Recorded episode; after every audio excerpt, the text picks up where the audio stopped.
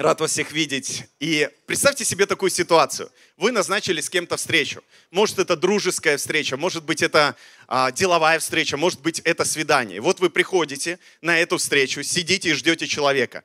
Пять минут, человек не приходит, 10 минут, человек не приходит, вы уже начинаете писать ему в социальных сетях, где-то в мессенджерах, ты где, я тебя жду, а человек вам не отвечает. Через 15 минут вы начинаете звонить, но человек не берет трубку и у вас уже разные мысли в голове.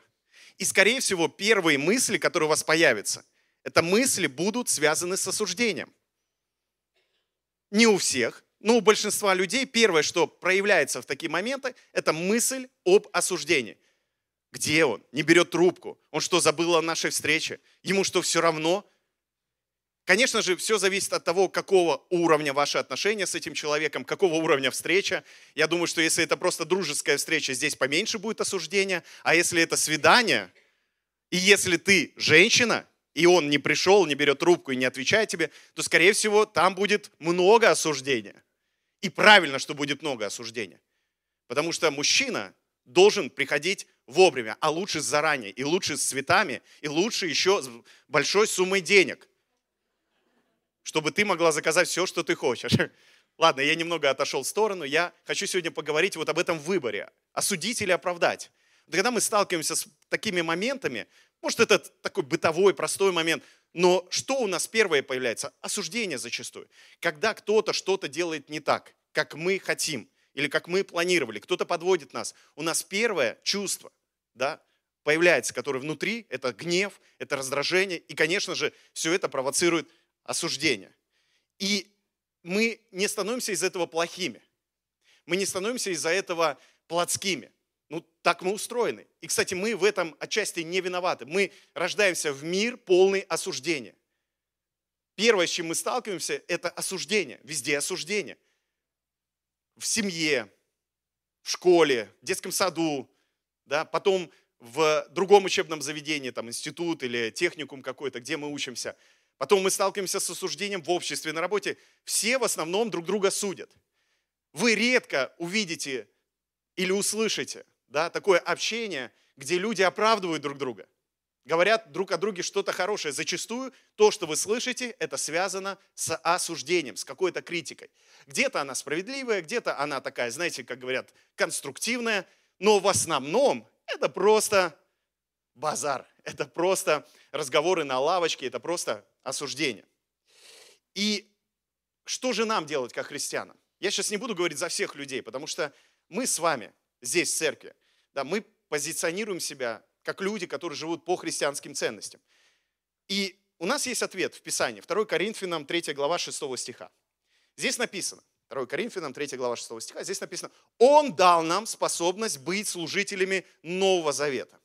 Не буквы, но духа, Потому что буква убивает, а дух животворит. Аллилуйя! Классное обетование для нас. Мы служители Нового Завета. Не какой-то там буквы, не какой-то там смерти. Мы служители жизни, мы служители Духа. Аллилуйя, братья и сестры. Но дальше Павел объясняет, что значит быть служителями Духа. Мы же часто думаем, служитель Духа – это тот, кто в Духе движется. Это только отчасти. Это только отчасти правда, потому что служитель Духа – это не тот, кто прежде всего в духе движется, а кто живет по духу. И тот, кто являет плоды духа. Ну и, конечно же, движется в, в духе. Если же служение смертоносным буквам, начертанное на камнях, было так славно, что сыны Израилевы не могли смотреть на лицо Моисеева по причине славы его приходящей, то не гораздо ли более должно быть славно служение Духа? Хороший вопрос. Потому что когда в Ветхом Завете Моисей входил в Божье присутствие, встречался с Богом, он выходил оттуда, как лампочка. Он был заряжен славой. И это было очевидно, это было на его лице проявлено. То есть он прям светился. Представляете, я бы как-нибудь вышел так, и прям не только моя ли, ли, лысина от софитов светилась бы, а вот я весь прям светился бы. Я думаю, что наша церковь бы очень выросла быстро, Потому что бы многие пришли посмотреть на этого диковинного пастора, который весь светится. И вот Моисей выходил весь такой светящийся, и ни у кого не возникало вопросов, с Богом он или не с Богом, в помазании он или не в помазании, все было очевидно. Но потом это сияние уходило. И ему приходилось покрывать свое лицо, чтобы никто не обнаружил, что его сияние ушло. Он как бы покрывал, делая вид, что это все ради вас, чтобы вас не смущать, чтобы вы на меня все время не глазели. Но покрывал, как здесь написано, он свое лицо, потому что слава уходила, и ему приходилось опять идти в Божье присутствие, заряжаться, и потом выходить опять, светить, и потом покрывать свое лицо. И поэтому Павел говорит, его слава, в которой он пребывал, слава, которая пребывала на Моисее, слава буквы, слава суждения, э, служения осуждения, она приходящая. Она приходящая. И он говорит, если там была слава, там даже какой-то момент он светился, то тем более должно быть у нас больше славы. Когда ты последний раз светился? Тут и никогда не светился. Кто-то говорит в зале сегодня. У нас есть другой свет. Нам не обязательно, дорогие, светиться, как Моисей. Нам не обязательно иметь эти спецэффекты. У нас есть свет внутри. Мы свет. Понимаете? Мы свет этому миру. И люди его увидят. Если ты светишься, люди эту славу увидят прежде всего в твоих глазах. Потому что люди очень часто, невоцерковленные, задают христианам вопрос, тем, которые светятся. А что у тебя глаза так светятся? Что у тебя там внутри? И знаете, какой ответ? Дух Святой. Господь. И Он и светится. Мы свет этому миру. Дорогие, не забывайте, мы свет этому миру. Мир лежит во зле, во тьме, а ты свет. Логика какая в этом? Что ты должен светить в этой тьме. Но Иисус предупреждает и говорит, но если свет, в который в тебе тьма, то какова же тогда тьма? Нет, это не о нас. Аминь. Это не о нас. В нас Божий свет. И мы свет этому миру, соль этой земли. И мы не должны бояться, что наши слова будут испытаны, потому что это хорошо. Этому миру нужен свет, этому миру нужен ты. И поэтому позволь Богу преобразить тебя, зажечь тебя, потому что эта слава никуда не уйдет, если ты сам этого не захочешь. Она постоянно будет пребывать. И Бог хочет, чтобы слава Божья, она постоянно пребывала в нас и через нас, проявлялась через нас. Потому что слава Божия меняет жизни людей, меняет общество, меняет нацию, меняет страны, меняет весь мир. Слава Божья. Поэтому Писание говорит, ищите славы Божьей.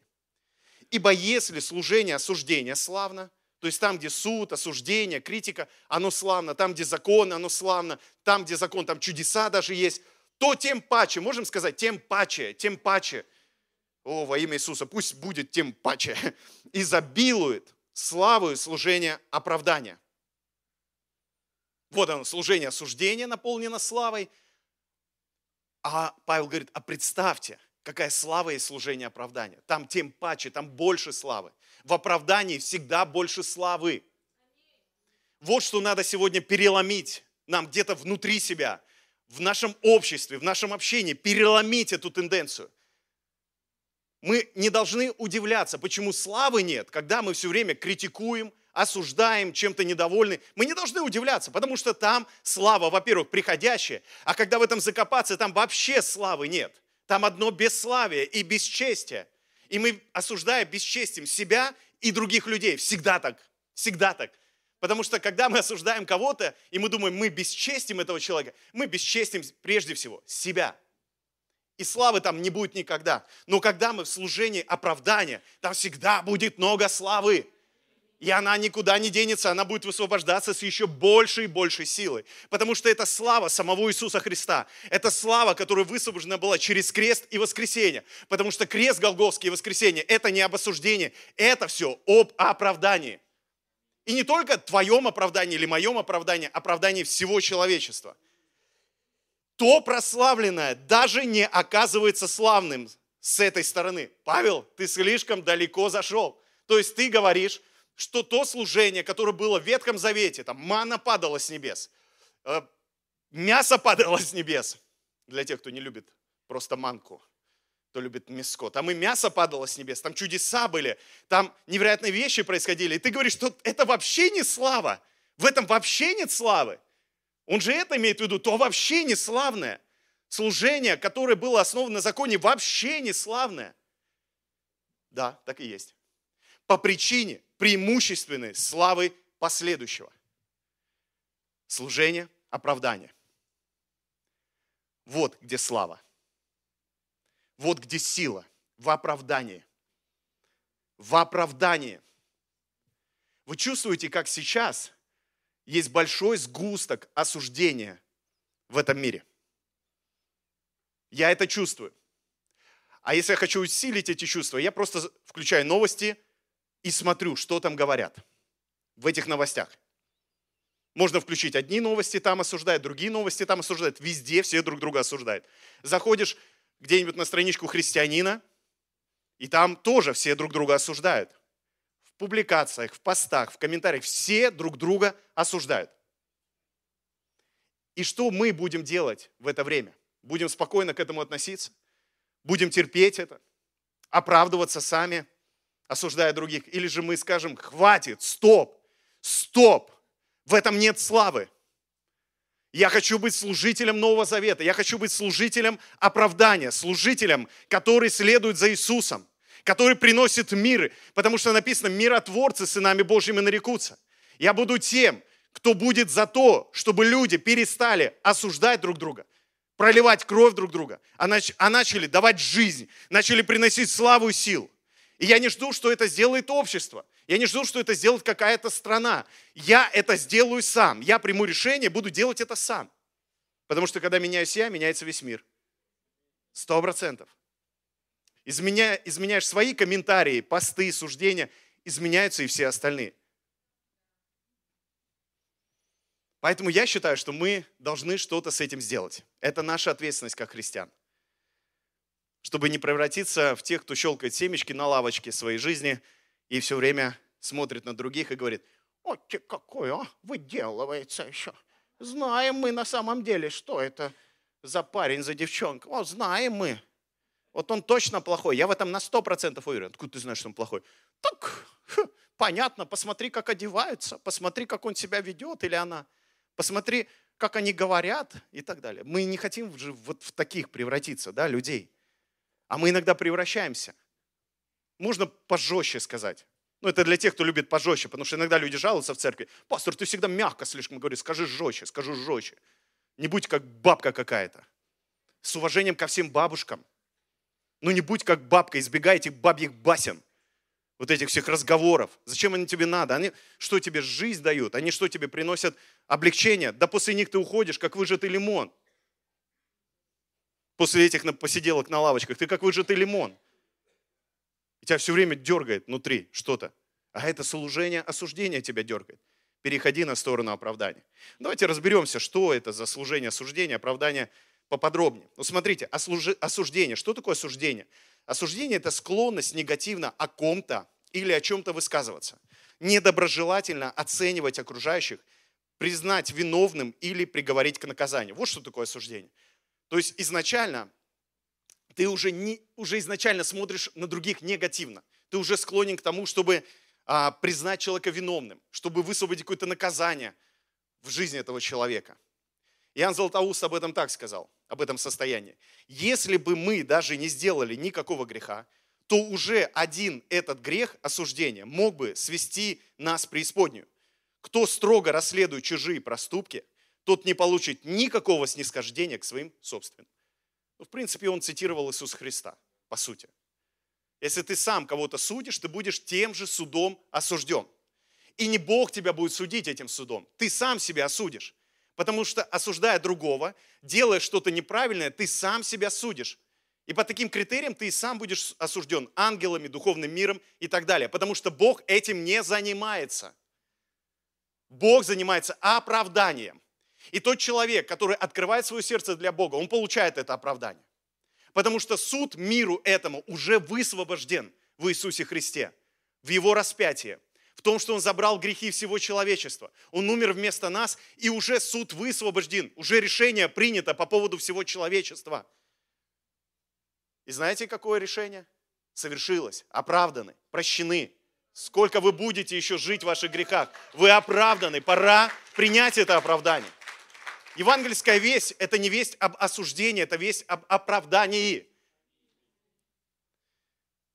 Смотрите, какой вред приносит осуждение. Ну, во-первых, осуждение – это когда мы уступаем власть над собой. То есть мы, осуждая другого человека, например, правительство или обстоятельства, тем самым расписываемся в своей беспомощности и отдаем свои чувства, эмоции и даже решения на откуп этим людям. То есть мы говорим, это все из-за них, это они виноваты, что моя жизнь не состоялась, это они виноваты, что у меня все пошло под откос. То есть мы говорим, я ничем не управляю, я никаких решений не принимаю, я просто смиряюсь перед тем, что сделали они.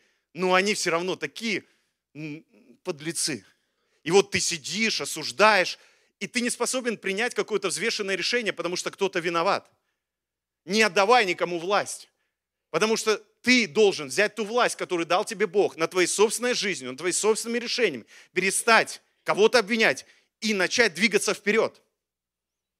Да, конечно же, какие-то люди могут ставить тебе препятствия, могут причинять тебе боль. Из-за этого твоя мотивация на низком уровне – может быть, ты разочарован, ты ослаблен внутренне, у тебя негативные эмоции. Но есть Бог, который может тебя зарядить позитивными эмоциями. Есть Бог, который может тебя вдохновить. Смотри на Него. Написано же в Библии, проклят всякий, кто надеется на человека. Это еще было там, в служении осуждения, понятно. А уж тем более должно быть понятно, когда мы в служении оправдания. Люди будут нас подводить, и это реальность. Люди будут нас обижать. Люди будут нам делать больно. Сто процентов мы этого не избежим. Даже самые дорогие, любимые люди будут причинять нам боль. Они-то, кстати, и причиняют нам большую боль, да? Все мужья, жены сказали, аминь, особенно жены.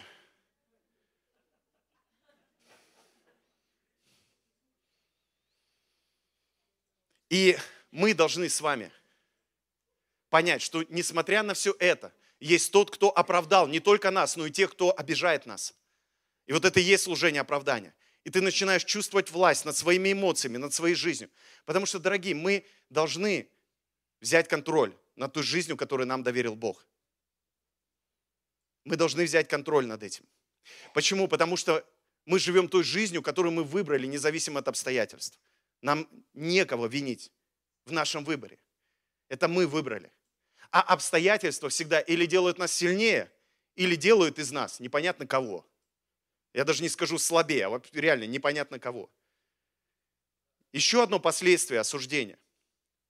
Оно касается того, что мы приобретаем статус жертвы.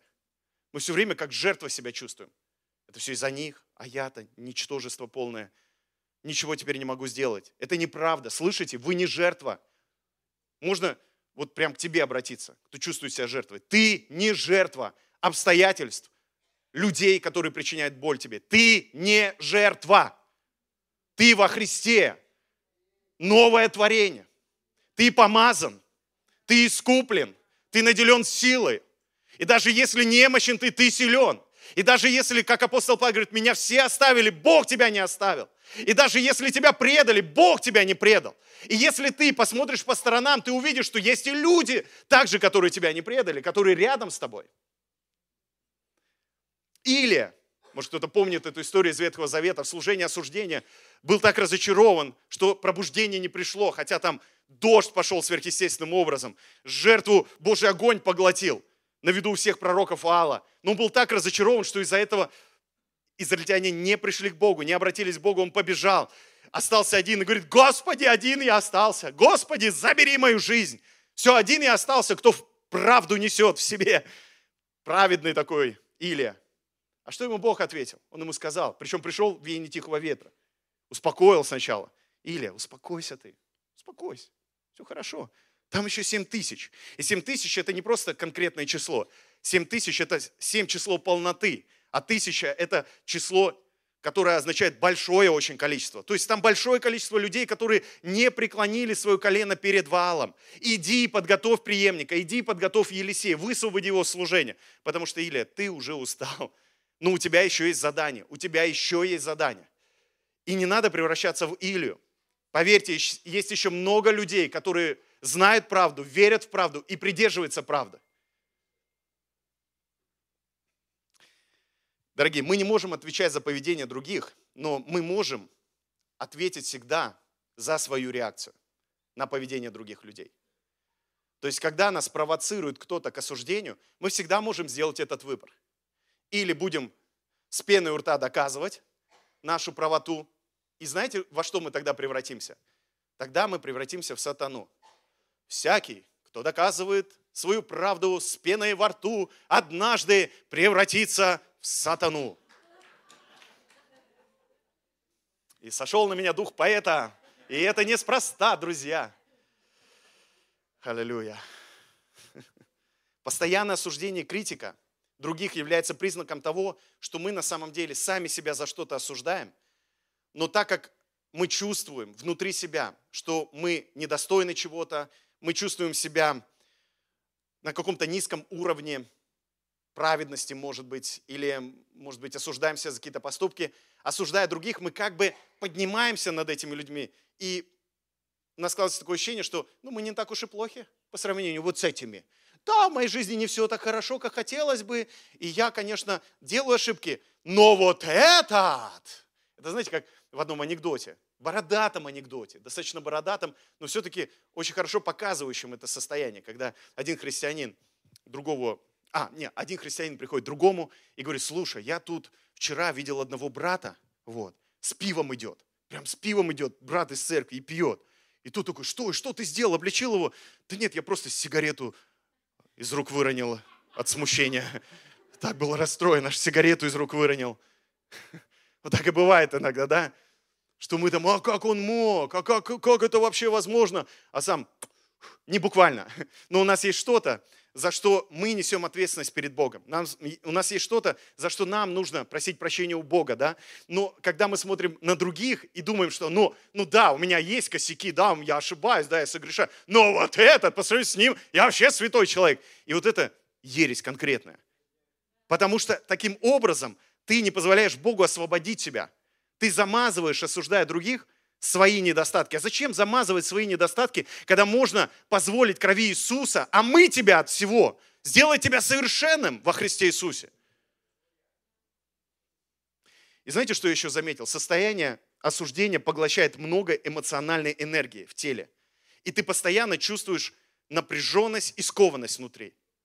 Об этом говорят даже ученые. И это состояние похоже на состояние стресса.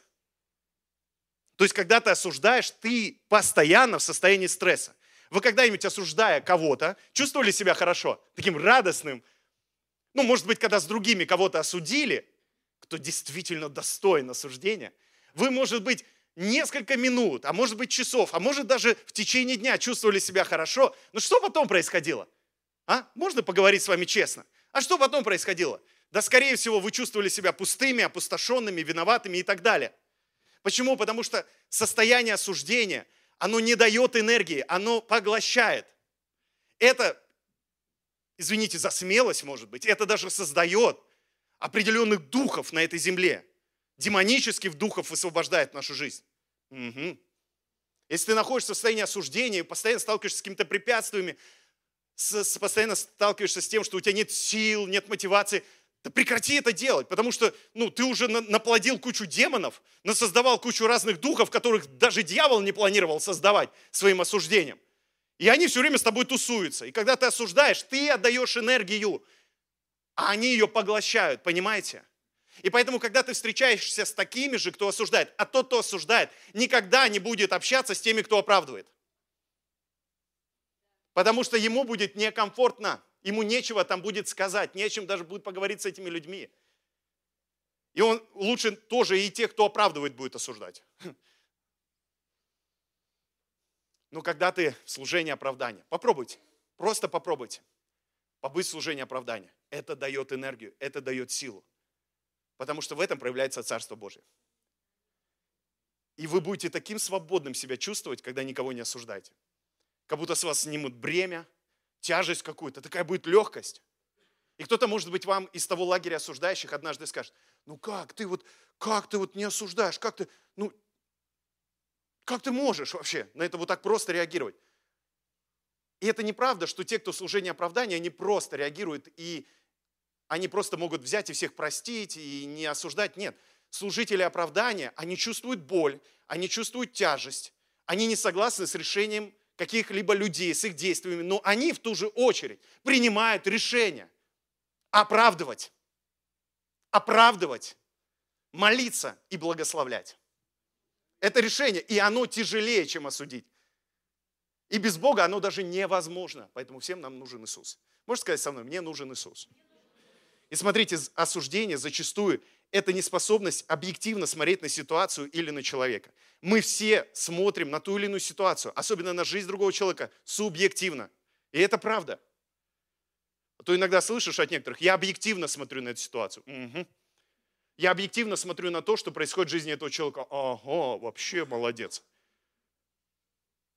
Есть такая история, притча про одну женщину, которая должна была улететь на самолете, и перед этим решила купить себе пачку печений и почитать книжку. Вот, вот она купила эту пачку печенья, села, открыла свою книжку. И когда она потянулась к печенью, она увидела, что мужчина, который рядом с ней, он тоже начинает есть печенье из ее пачки. Это, конечно, ее очень сильно возмутило. Какой наглец, подумала она. Вот. И она тоже взяла печеньку, думая, что ну догадается, что он не имеет права брать из ее пачки печенье. А он еще одну печеньку берет. Она опять берет печеньку и ест, думая, ну наконец-то этот мужлан, уже мужлан, уже не мужчина, уже мужлан поймет, что он не прав. А он тоже печеньку. И дошло до того, что она так его сильно осуждала, что готова была дать ему по физиономии, но не могла, потому что боялась, мало ли что этот мужчина сделает в ответ. Но она уже решила, что он вор, что он подлец, негодяй, мужлан и так далее. И знаете что? Когда осталась последняя печенька в этой пачке, этот мужик достал эту печеньку, она-то думала, он этого не сделает. Дала ему последний шанс. А он взял ее напополам, разломил, взял себе одну половинку и ей другую дал. Ну тут она не выдержала, психанула, кинула эту половинку ему прям в лицо и ушла. И вот она вся в этом негативе, вся в этом осуждении. Она уже осудила всех мужиков, всех на свете мужиков. Она так и знала, что все они такие. Все они такие. И решила для себя, никогда больше замуж не выйду. Все они такие. И вот она села в самолет, открывает свою сумку. И что она там видит? Пачку печенья. И в этот момент она понимает, что это она, подлец, мужлан, варюга. И все, что она наговорила про этого мужчину. Потому что в итоге получилось, что она ела из пачки того мужчины, который купил себе печенье, она подумала, что это ее печенье. И вот в этой притче заложен принцип Царства Божьего, на самом деле. Мы не можем объективно зачастую судить. Не можем и не должны. Объективно может судить только Бог. И то он решил не судить, а оправдывать людей не игнорируй их зло, грехи и так далее, но давай возможность людям войти в это служение оправдания.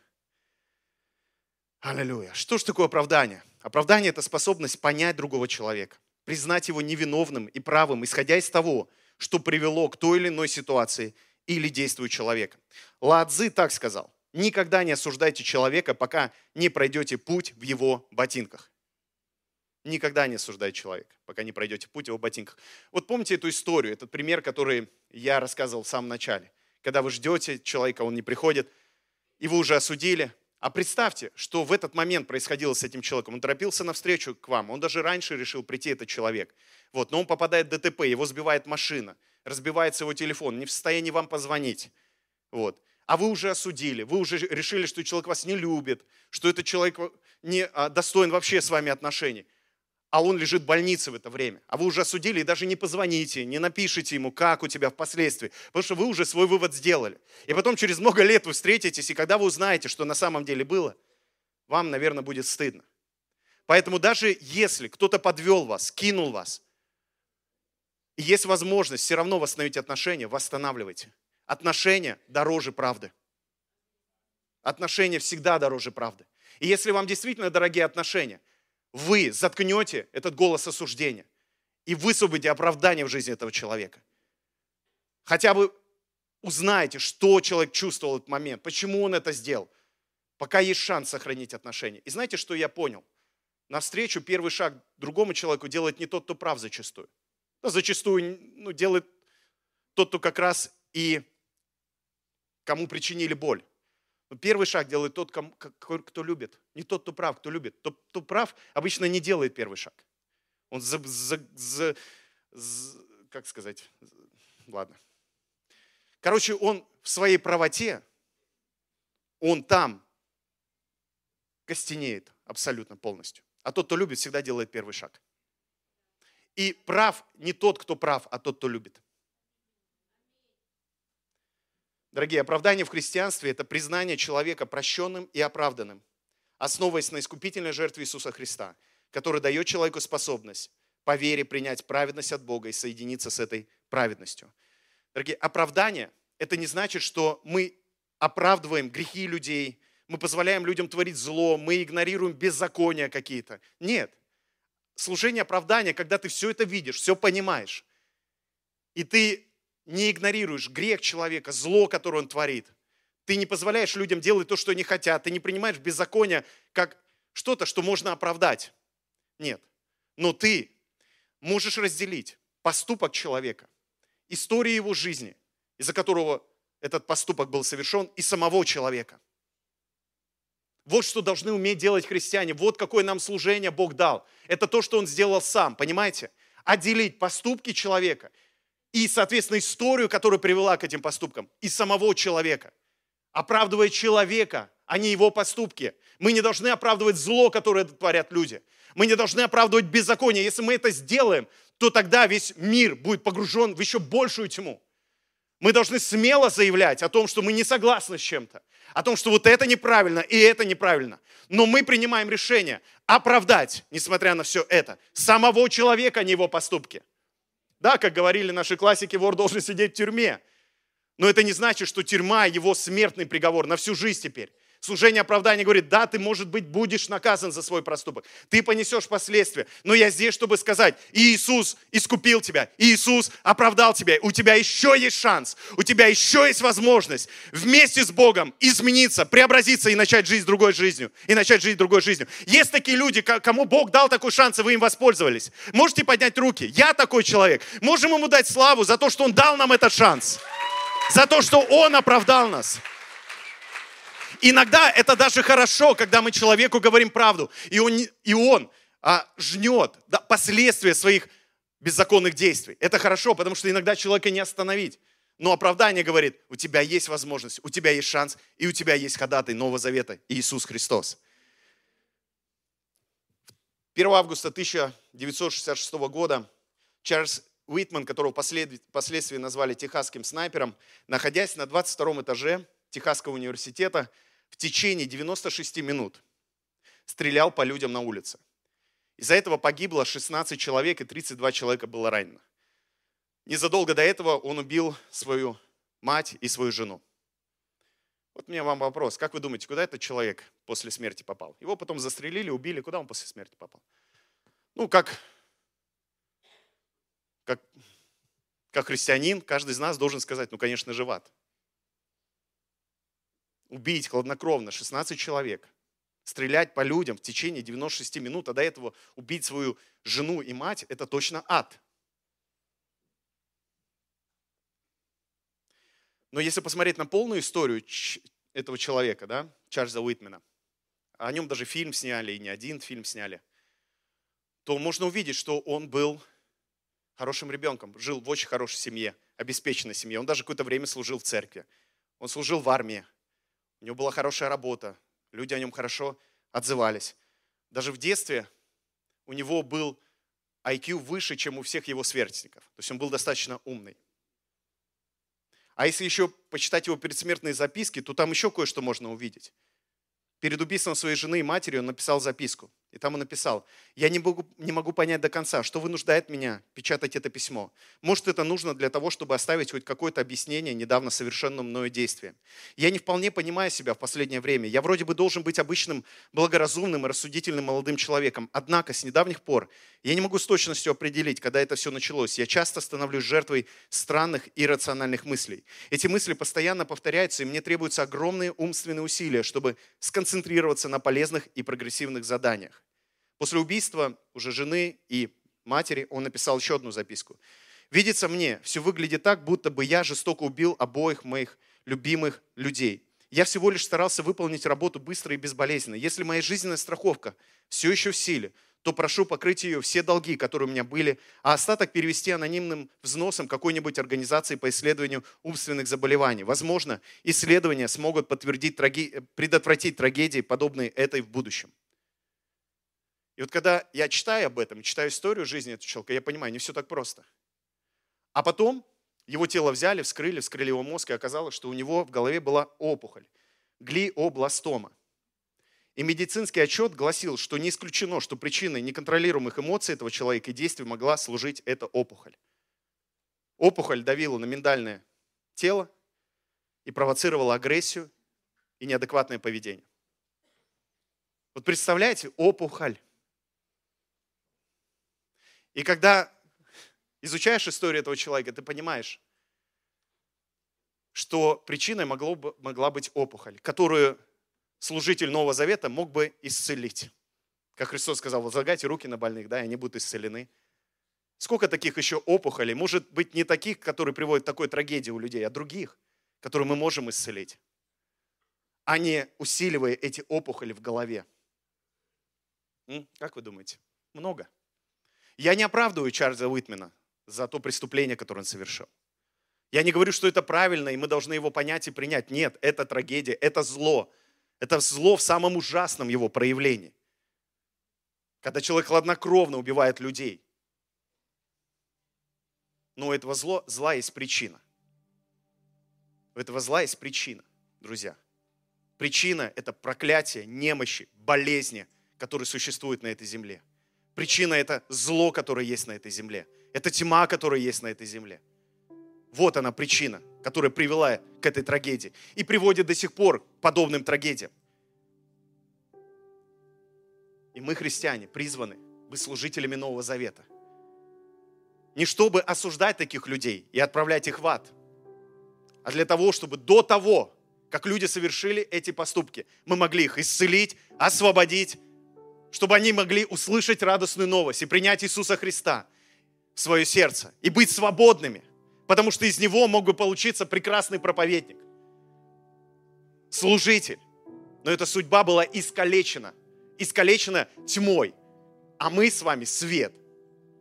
И я решаю, что я не буду осуждать, я буду думать, как предотвратить это, как людям нести Евангелие, как быть светом в этом мире. И я не буду подсоединяться к этой лжеосуждению по поводу людей – я буду понимать, что у каждого человека есть своя история. У каждого зла даже, который совершил человек, есть своя причина. И работать надо над причиной, а не осуждать последствия этого зла.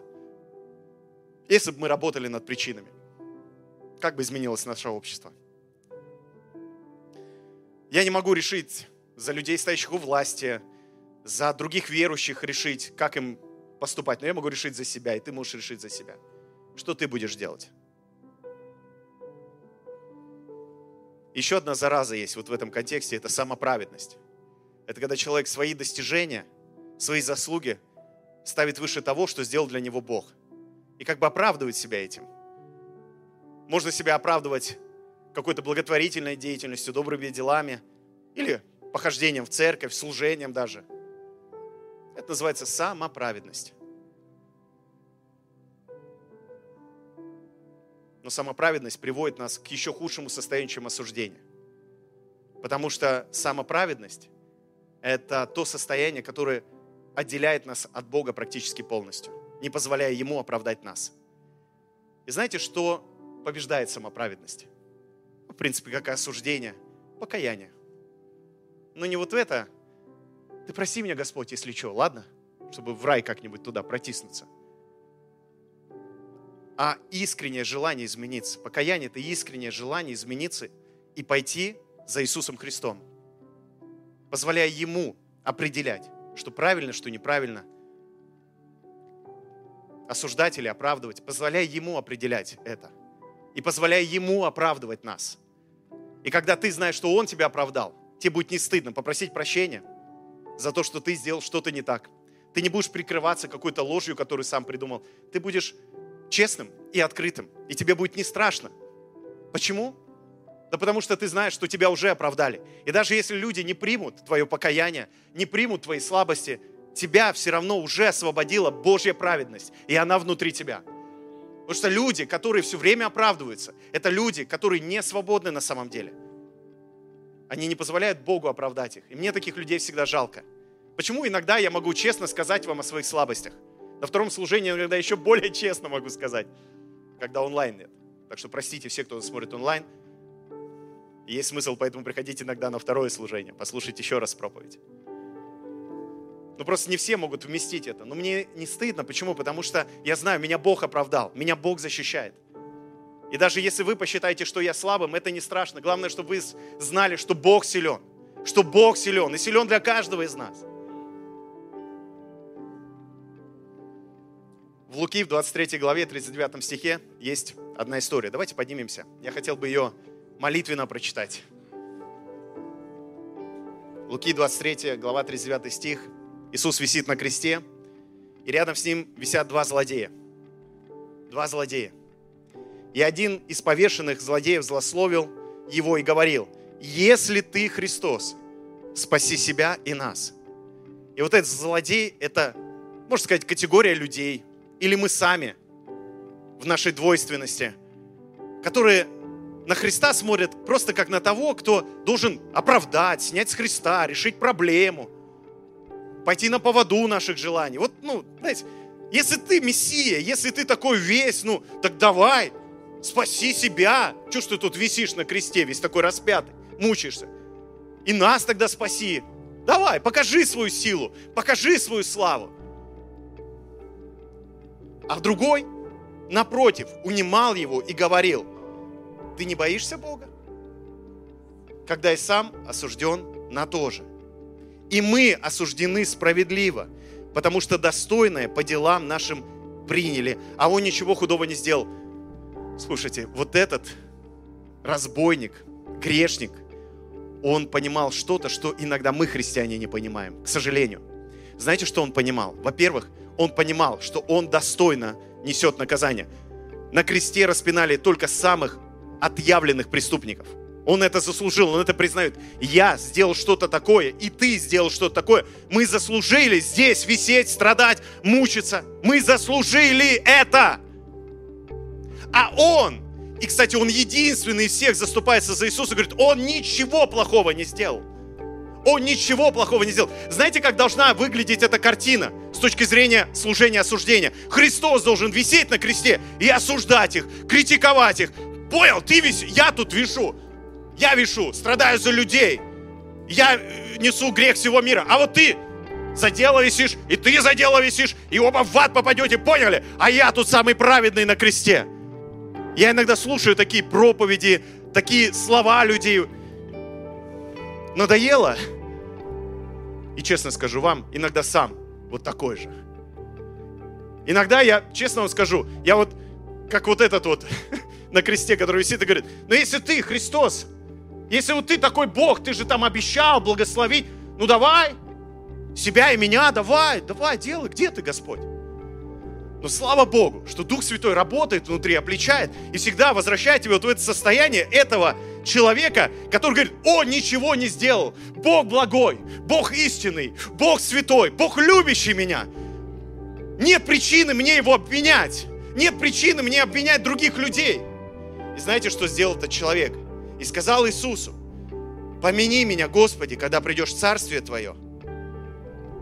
Просто вспомни, я недостоин, может быть, ну просто хотя бы вспомни в Царстве Твоем. А Иисус ему отвечает, истина, истина говорю тебе, ныне же будешь со мной в раю. Истинно говорю тебе, так как ты решил ни себя не осудить, ни кого-то другого, не стал требовать от меня чего-то, ты попадешь в рай. И я хочу каждому из вас сегодня сказать, хотите в рай попасть? Не тогда, когда вы умрете, а прямо здесь и сейчас. Будьте как этот человек. Может, вы, вас об, обстоятельства распяли, люди какие-то распяли, и они заслужили вашего осуждения. Ну, примите другую позицию, примите другое решение, посмотрите на Иисуса и скажите Иисусу сами, Иисус, просто вспомни обо мне, просто напомни мне даже, не обо мне, ты обо мне всегда помнишь, напомни мне, кто я, напомни мне, кто я, дай мне вспомнить, кто я. И позволь ему напомнить, что ты служитель оправдания, служитель Нового Завета, новое творение. И ныне же будешь с ним в раю. Рай придет в твое сердце, свобода придет в твое сердце. удовольствие будешь чувствовать от этого единения с Богом в раю. Потому что рай – это не о том, куда мы пойдем. Рай – это о том, кто внутри нас живет. Рай – это Христос. И Христос в нас. Оправдание в нас. И мы говорим всему человечеству и всем тем, кто нас ранил, будьте оправданы Иисусом. Пусть сила Евангелия действует в вас могущественно. Во имя Иисуса. И я хочу помолиться сейчас с теми, кто хочет открыть свое сердце для Христа сегодня, кто хочет Его принять как своего Господа и Спасителя. Пришло это время. Позвольте Богу оправдать вас. Не замазывайте свою жизнь добрыми делами. Не думайте о себе, что мы такого сделали, чтобы пойти в ад. Дело же не в аде, а дело в том, что есть Бог, который хочет вас спасти от себя самих же, хочет исцелить эту землю и вашу жизнь освободить от всей тьмы, в которой вы находитесь. Поэтому, если вы готовы открыть свое сердце для Иисуса, повторите за мной простую короткую молитву. Просто закройте свои глаза и повторите за мной простую молитву. Обратитесь к Богу. Дорогой Отец, я благодарю Тебя за Сына Твоего Иисуса Христа. Я прошу Тебя, прости мне мои грехи и очисти от всякой неправды. Я открываю свое сердце для Тебя и признаю Иисуса Христа своим Господом и Спасителем. Я верю, что Он умер за меня и воскрес на третий день. Я позволяю Богу оправдать меня сегодня. Позволяю Богу исцелить меня сегодня и очистить от всякой неправды. Я хочу быть служителем Нового Завета, служителем оправдания, а не осуждения. И да будет так до конца моих дней. Во имя Отца, Сына и Святого Духа. Аминь, аминь. Давайте подарим громкую славу Господу. Аллилуйя. Надеюсь, вы получили для себя что-то полезное и важное сегодня. Спасибо, что участвуете в нашем служении, и пусть это послание поможет во всех сферах вашей жизни. Если вам понравилось наше видео, обязательно проверьте подписку на наш канал. Включите оповещения, чтобы первыми узнать о новых видео. Также ставьте лайки, пишите комментарии, делитесь нашим видео с друзьями. Спасибо всем, кто жертвует. Вы даете нам знать, что верите в наше служение, верите в Иисуса и в Его Слово. Мы любим каждого из вас, молимся за вас и больше всего хотим быть здесь для вас. Благословение от Господа, ваши дома и семьи. Друзья, помните, что наш Бог, Он всегда восполнит все наши нужды из славных своих богатств в Иисусе Христе, как говорится филиппийцам 4.19. И Он может несравненно больше того, о чем мы просим или помышляем. До встречи, друзья!